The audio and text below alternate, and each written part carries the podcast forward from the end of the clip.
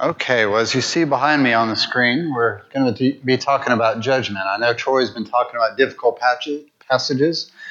Uh, this one I think is going to be a difficult one. Um, I know it was challenging for me as I was reviewing and, and uh, preparing for it. So I just want to start off thinking about uh, thinking about some things. Make sure I'm pushing the right buttons. When I think about judgment, I uh, there's lots of different things that I, I think about. You see the guy guys looking at that car. I, I think about Bob Winland. Y'all may remember him. Uh, him and Robin were members here for a while. He is a big car car guy, uh, part of the Mustang Club of America, uh, president of the chapter where he's at there in Tennessee now, and goes around all over the country uh, to car shows. He was here maybe two months ago or so doing a car show and was telling me about how he was looking at these cars and, and judging them. And he talked about one of the cars that, that he was uh, looking at. It was a really old car, uh, and had uh, the owner had taken very little care of it. Pretty much had just put it in a, a warehouse, probably not even uh, uh, air conditioned, just in a warehouse. And then he brought it to this show, and he didn't even wash it.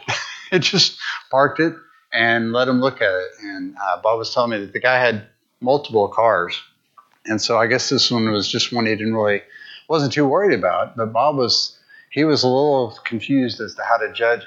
But that's that's one way of judging. And then we uh, then we consider who wins first prize. That's always the goal, but it's always a judgment call. You know, Bob had to make a decision about okay, which car's uh, the better one of these these group that I'm looking at, which one is the best? Which one is least best? And he had to make that judgment call. Then you think about these vultures. And I had somebody tell me the other day as we were driving by uh, a group of vultures that were sitting on the ground. They were just sitting there, and they this person said, "You know, I really don't like vultures." I said, "Yeah, no one does." And they were like, "Well, it's not that I don't like what they do or what they're about. But when they look at me, it just seems like they're judging me. I thought it was kind of funny. So I, that's what it popped up when I got this assignment from Troy. But then you think about that gavel. You think about that courtroom where you or someone has to go into, and that person is sitting up there making a determination as to how the proceedings need to go. They're guiding the jury if there's a jury involved, or they're guiding the decision that's being made.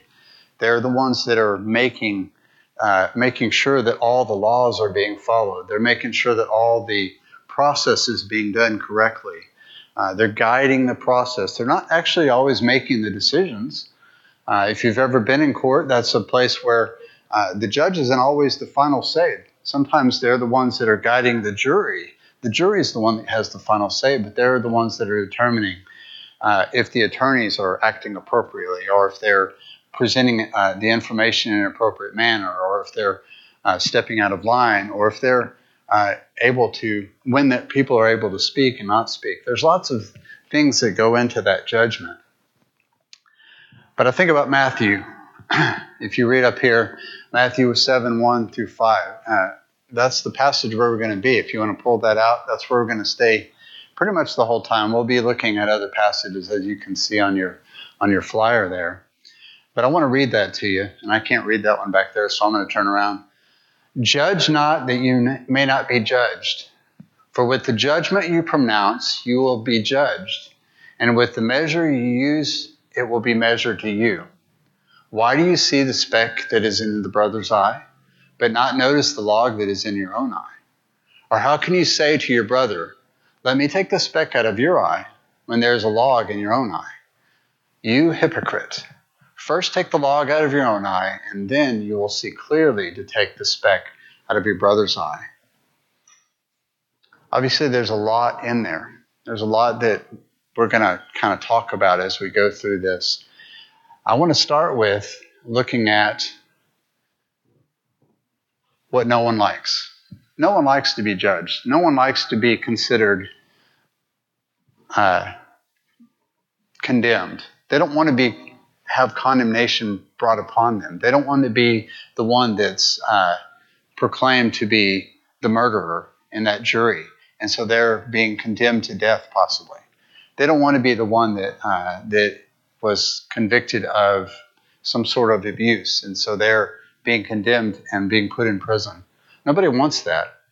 Nobody wants to be the one that's uh, on the receiving end of God's justice when He looks at us and sees our sin and uh, and determines that those things that we did were, that were wrong deserve death as well, because that's the condemnation that that Scripture is very clear uh, that we have.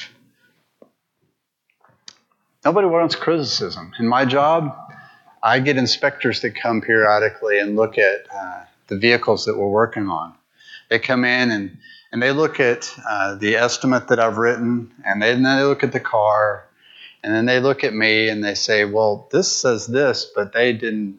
The tech didn't do that, or the estimate says this, but why didn't you do it this way?" Or the estimate says this, and I think you should have done it this way. And I'm sure that you and your job, you have similar criticism that you get. That's a little challenging sometimes when somebody's coming in and questioning your work, when somebody's coming in and criticizing the decisions that you've made. If you've had children, um, as I look around the room, a lot of you have children. Uh, you get criticism from them. Oh, well, why did you make that for dinner? Or why did you, you know, uh, why are you, you know, telling me I can't do this or that or the other? Or why are you punishing me this way because, you know, I, I you know, did something? You get that criticism. Nobody wants that. Denunciation. Nobody wants to be on that receiving end of, uh, of that being pushed away I, am no longer, I, I, think about people uh, like John Batchelder, uh, who came from another faith tradition and moving to Christianity from that faith tradition. His family went through a process, I'm sure, of pushing him away, uh, possibly. That's very possible. And a lot of times when people choose Christianity over some other faith tradition, then they get that same denunciation from from their family. That's hard. It's hard to know that. I I've I've had friends that were no longer willing to talk to their family because they were uh, the families were acting inappropriately, and when they were brought when it was brought to their attention uh, that they needed to act differently, the family basically pushed them away. It's hard. Nobody wants that. disapproval. I talked about children earlier. It's hard. It's hard when you're disciplining your child and they are responding to you in a way that's hurtful and hateful because they don't know any other way. And you have to teach them. You have to walk through that process with them of learn of learning both how to discipline them and helping them learn how to be disciplined and change their activity. But that disapproval is hard to deal with and censure. Uh, we'll talk about this later on. Uh, one of the things that we do sometimes when somebody is no longer acting as a Christian, sometimes we will ask we will ask the congregation to pull away from them, and that censure that's hard. That's that's really hard. And I know Tori's done some lessons on that. These are all things that these are all concepts that are all built around that judgment. Uh, when I looked up uh, synonyms for judgment, these were all the words that came up, and are, there are several others, but these are the ones that really hit a note for me. So we're going to keep talking about this. What is judge not? The first two verse, verses, uh, or two words of this verse, because it would help if I was there. Judge not. What does this mean? It's not an explanation. It's not an exclamation. Notice there's no exclamation mark under. It just says, judge not. And who's talking here? Obviously, it's Jesus. Uh, it, I didn't make it red up there, but I should, might should have. It's Jesus talking. It's right pretty close to the end of the Sermon on the Mount. And he's already been talking about all these things, attitudes. And just before this, he's talking about uh, not being anxious and letting uh, you know letting go of that desire to be in control know wanting uh, allowing God to be the one that provides, which is so hard for us sometimes. And now he says, "Judge not." And I think he's saying it in a gentle way.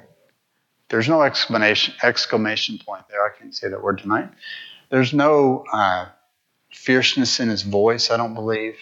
It's simply judge not, or don't judge. Do not judge.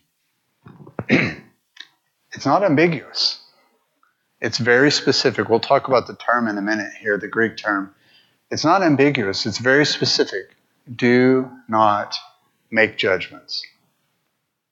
And we're going to go into that a little bit more detail here in a minute. It's also personal. He's not saying it in a general form of do not. He's talking to you. He's talking to me. You do not be judgmental. Don't judge. You. Clay Tidwell. It's also universal. It's for all of us. He's also he's saying this Sermon on the Mount not just for the people that were sitting in front of him, not just for the 12 disciples, not just for his three closest, for all of us. It's also final. Judge not. He goes on to explain, but that's it. Judge not. So, what does the word mean? Judge.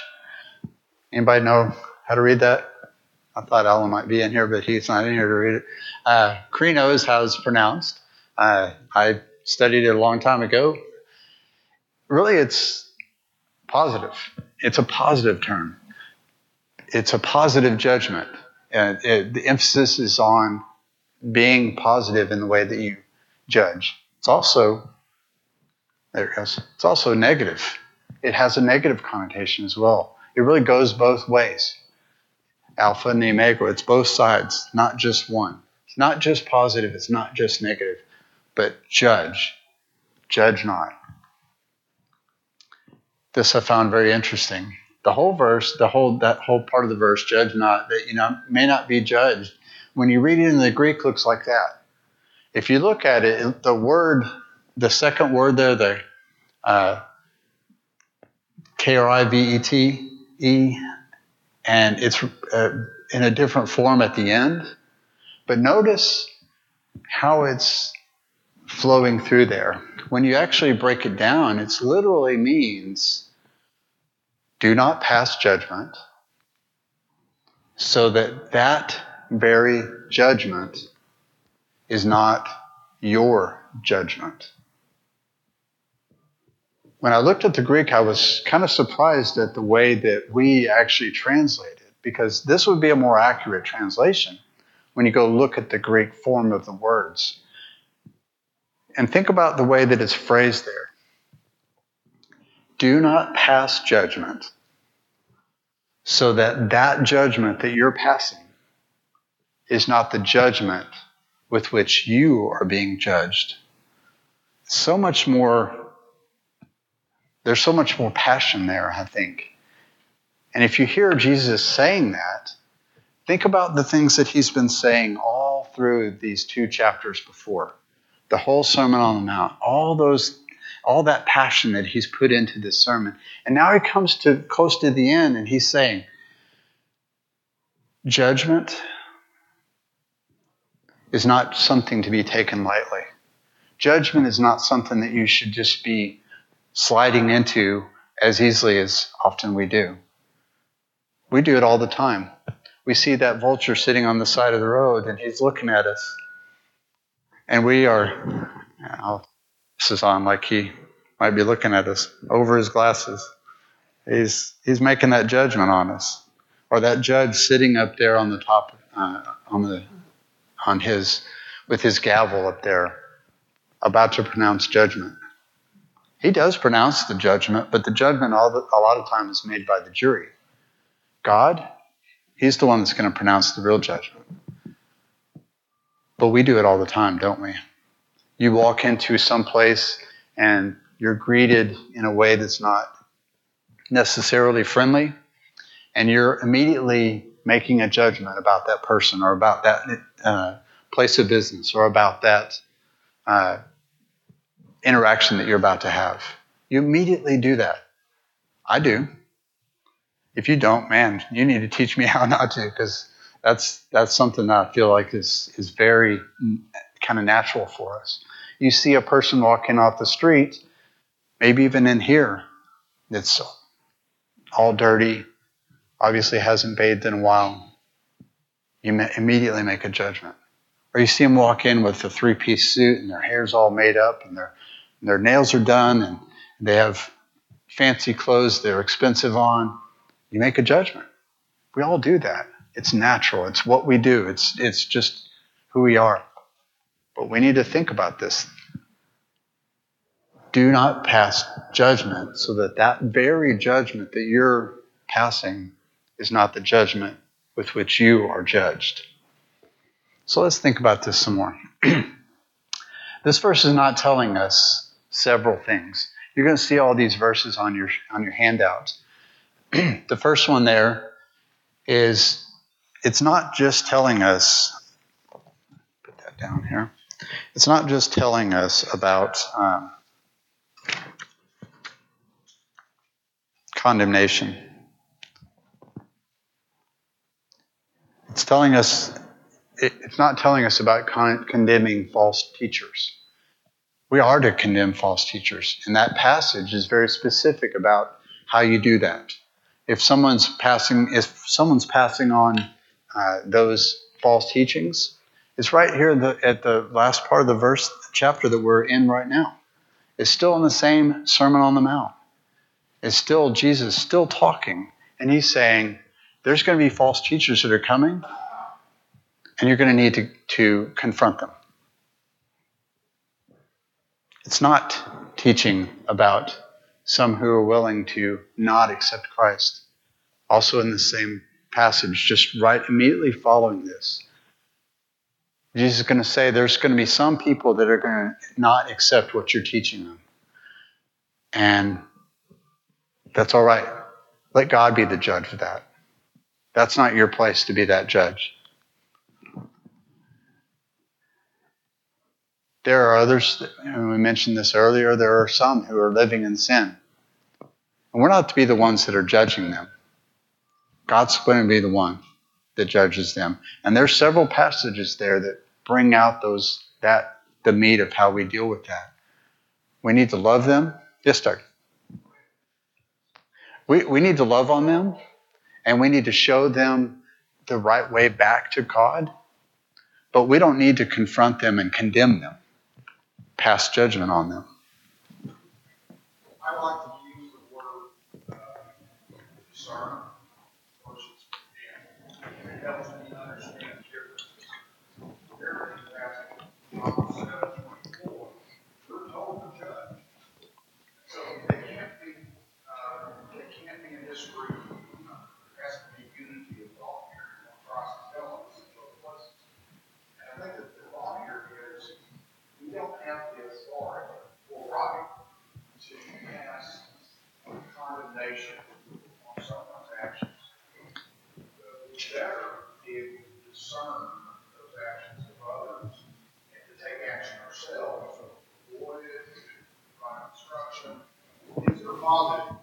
We don't say it's the judge, but we can be on the jury in terms of being able to discern right and wrong. We have to do that, okay? So the use of the word judge English language has a variety of meanings. We to be very careful making those separate. Very good. And, and you made a very good point there. And I'm not sure I can summarize all that, but uh, basically what I get from that is, uh, if y'all didn't hear, was that we're, we're not really the ones sitting on in the judgment seat. We're the ones that are to be more, and the word used was this, this discernment or to discern, uh, so that we can help them learn where they need to be, show them the way back. Like like I said, and I think we're kind of saying the same thing. We're we're not be the one sitting up there banging the gavel. making the de- determination of who's going to be condemned, we're on the jury. We're the ones that review the evidence and see what they're doing and help them along the way back, hopefully. So, good point, Doug. Thank you. kind of going along that same point. We are to be helping those people walk back to Christ. We're to help restore those people. We're not to condemn them. And it's the, that kind of that same point that you were mentioning. We're to encourage people to come back to Christ. And I mentioned earlier, there's times when someone is living in sin, professing to be a Christian, professing to be a brother and sister among us. And just like in 1 Corinthians, when Paul brought out uh, the man living in adultery, he, we are to we are to sometimes pull away from that person. And it, I thought Tori did a really good job of teaching that uh, recently. How we're not shaming them, we're not condemning them, we're pulling away so that they can understand that we can't be in their presence because of the sin, the sinful life that they refuse to step out of. I look around the room and I don't see anybody here that's perfect. So, and I, for one, will tell you that I'm absolutely not perfect. We all sin, but it's that living in that sinful lifestyle that's different. And when we when we're confronted, when we're asked to, make that change, if we're not willing to make that change, that's when God's going to step in and, and make that judgment, not us.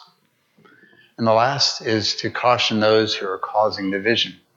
Paul is very specific in multiple places about, about people that are going to be coming in and causing division. And there's going to be people that come in and cause uh, strife and irritation and frustration. And we are to try to avoid that, but we're not necessarily trying to condemn them for that. And the last is to refuse fellowship. Uh, this is a touchy issue, and that's that's. I'm just going to leave it at that and let let y'all look at the passage and make your determination. Uh, like I said, it's on the on the handout.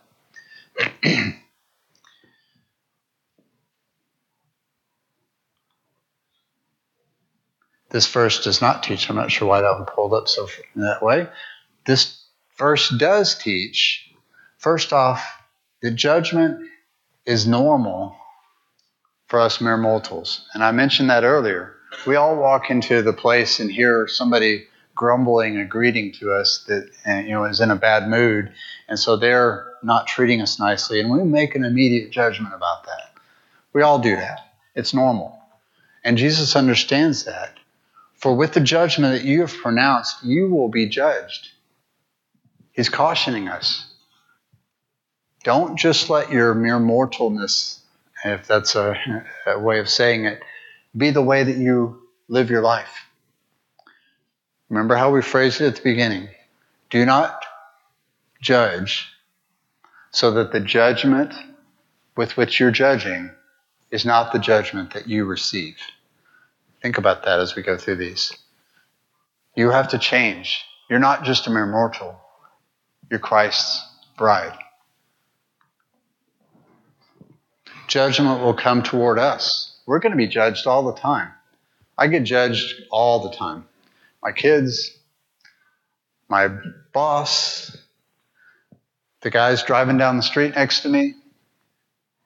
We're all judged all the time. We're going to get judgment. We're going to people have people confront us because they think that uh, we've done something against them. We've with the measure that you use, it will be measured to you. I'm just, we're going through the passage line by line here. We're not just mere mortals, we're Christians. We're Christ's bride. There's going to be confrontation that comes toward us. We're going to have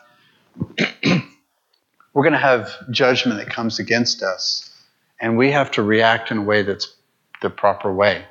Instead of letting that measure of judgment that's being passed on to us, we have to pass on a different measure of judgment. Remember how Christ responded when they confronted him? Remember how Christ acted when they judged him? When he stood in front of Pilate, he didn't even speak. We have to have a measure about ourselves. Self reflection is required. You have to be able to hold up a mirror to yourself when you're out in the world, when you're in front of your spouse, when you're in front of your children, when you're by yourself, and reflect on the things that you're making judgments about. Why do you see the speck in your brother's eye, but you don't even notice the log that's in your own eye? How often do we, and I'll put myself up here, how often do I stand in judgment of somebody that, well, they're doing this, that, or the other?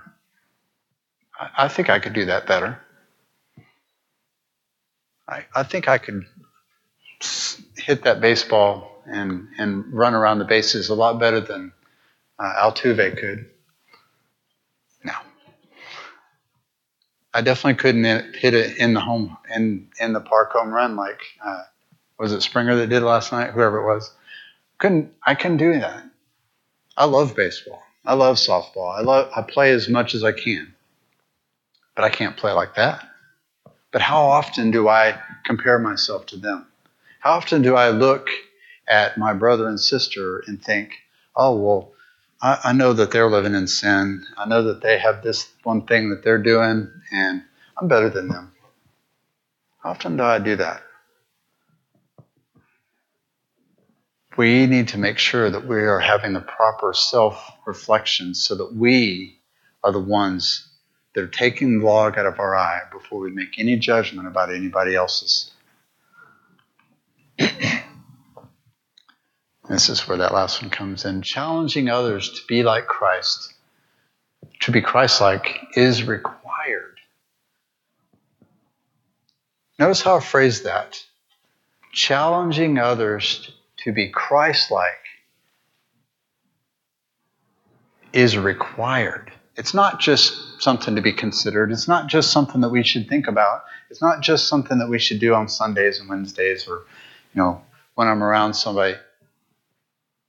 My job and your job is to make those that are around us that are members of the body, my job is to help you be a better Christian. Let me take the speck out of your eye. Let me help you. I got to take the one out of my eye first. I got to make sure that I'm not clouding the picture by messing things up with my own stuff, but I need to come alongside you and help you. Maybe I've been through that. Maybe I had that same sort of difficulty in, in my life. And I can walk alongside you and I can help you walk along that path and guide you toward Christ rather than far too often I see people and Facebook is a good place for this, where they walk alongside somebody grumbling and complaining, piling on to all the bad stuff. I actually had a friend that posted something the other day. Uh, he's a kind of a coworker about a bad situation that was going on at his work, and another coworker sent me the post privately. He didn't send it on Facebook, but he posted. He sent me the post and sent it to me, and and was kind of wanting to pile on about it. And I said, no, I'm not going to do that.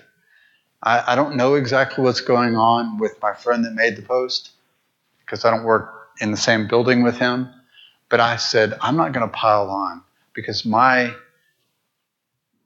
Christ likeness, I need to help them be more like Christ.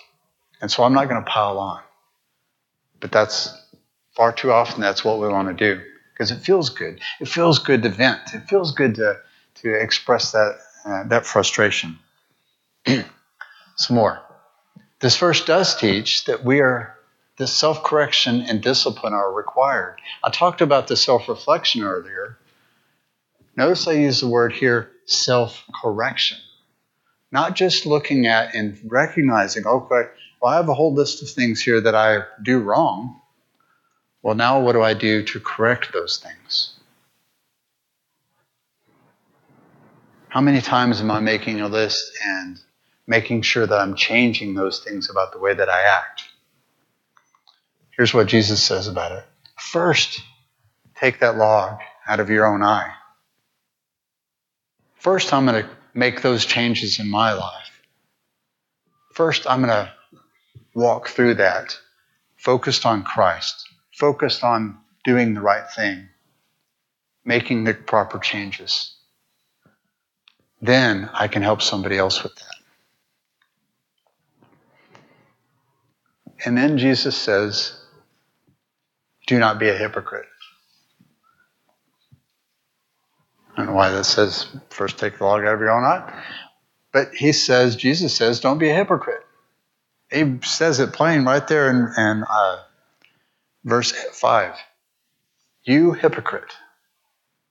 And he's talking to me because of all those judgments that I make, because of all those decisions that I make that are putting me in that position to not be like Christ. Don't do that. Don't be that hypocrite. Change the correction right above it. Action is required to keep discipline. Anybody who's ever been physically active and stops being physically active, that building back up of that those muscles takes so long. The atrophy and the, the degeneration of those muscles takes no time at all. that discipline of continually keeping those muscles active and keeping them uh, moving and keeping them active will help you maintain, will help you continue to be strong. But if you stop, I, if you've ever broken a bone and had to have a, a cast, those muscles that are inside that cast that you can't move as well, they shrink. And sometimes you even have to go get a smaller cast because your muscles shrink. Well, same thing goes with if you've ever had surgery, you, that recovery of having to walk or having to use that muscles that you haven't used in a long time. And, and I think, you know, Stan will testify, I think that once you've had surgery, they get you up right immediately the same day sometimes even. And it used to be, uh, in, you know, back in the day, as they say, they, oh, you need to rest for, you know, however long. Not anymore. They've realized the medical sciences have developed such technology that they realize that you need to be active. You need to be moving. That's what this is talking about. You, and then you will see clearly to take the speck out of your brother's eye. If you're continually working on, if you're continually having that discipline, if you're continually looking in the mirror, reflecting on the fact that you are not perfect, the fact that you have issues that you need to correct and you're correcting them, you can walk alongside that other brother or sister and help them. That same judgment that you are judging is the judgment with which you will be judged. So don't be a hypocrite. That same judgment that you are judged with is the judgment that you will be judged with. That's all I have. Thank y'all for your attention. I appreciate it.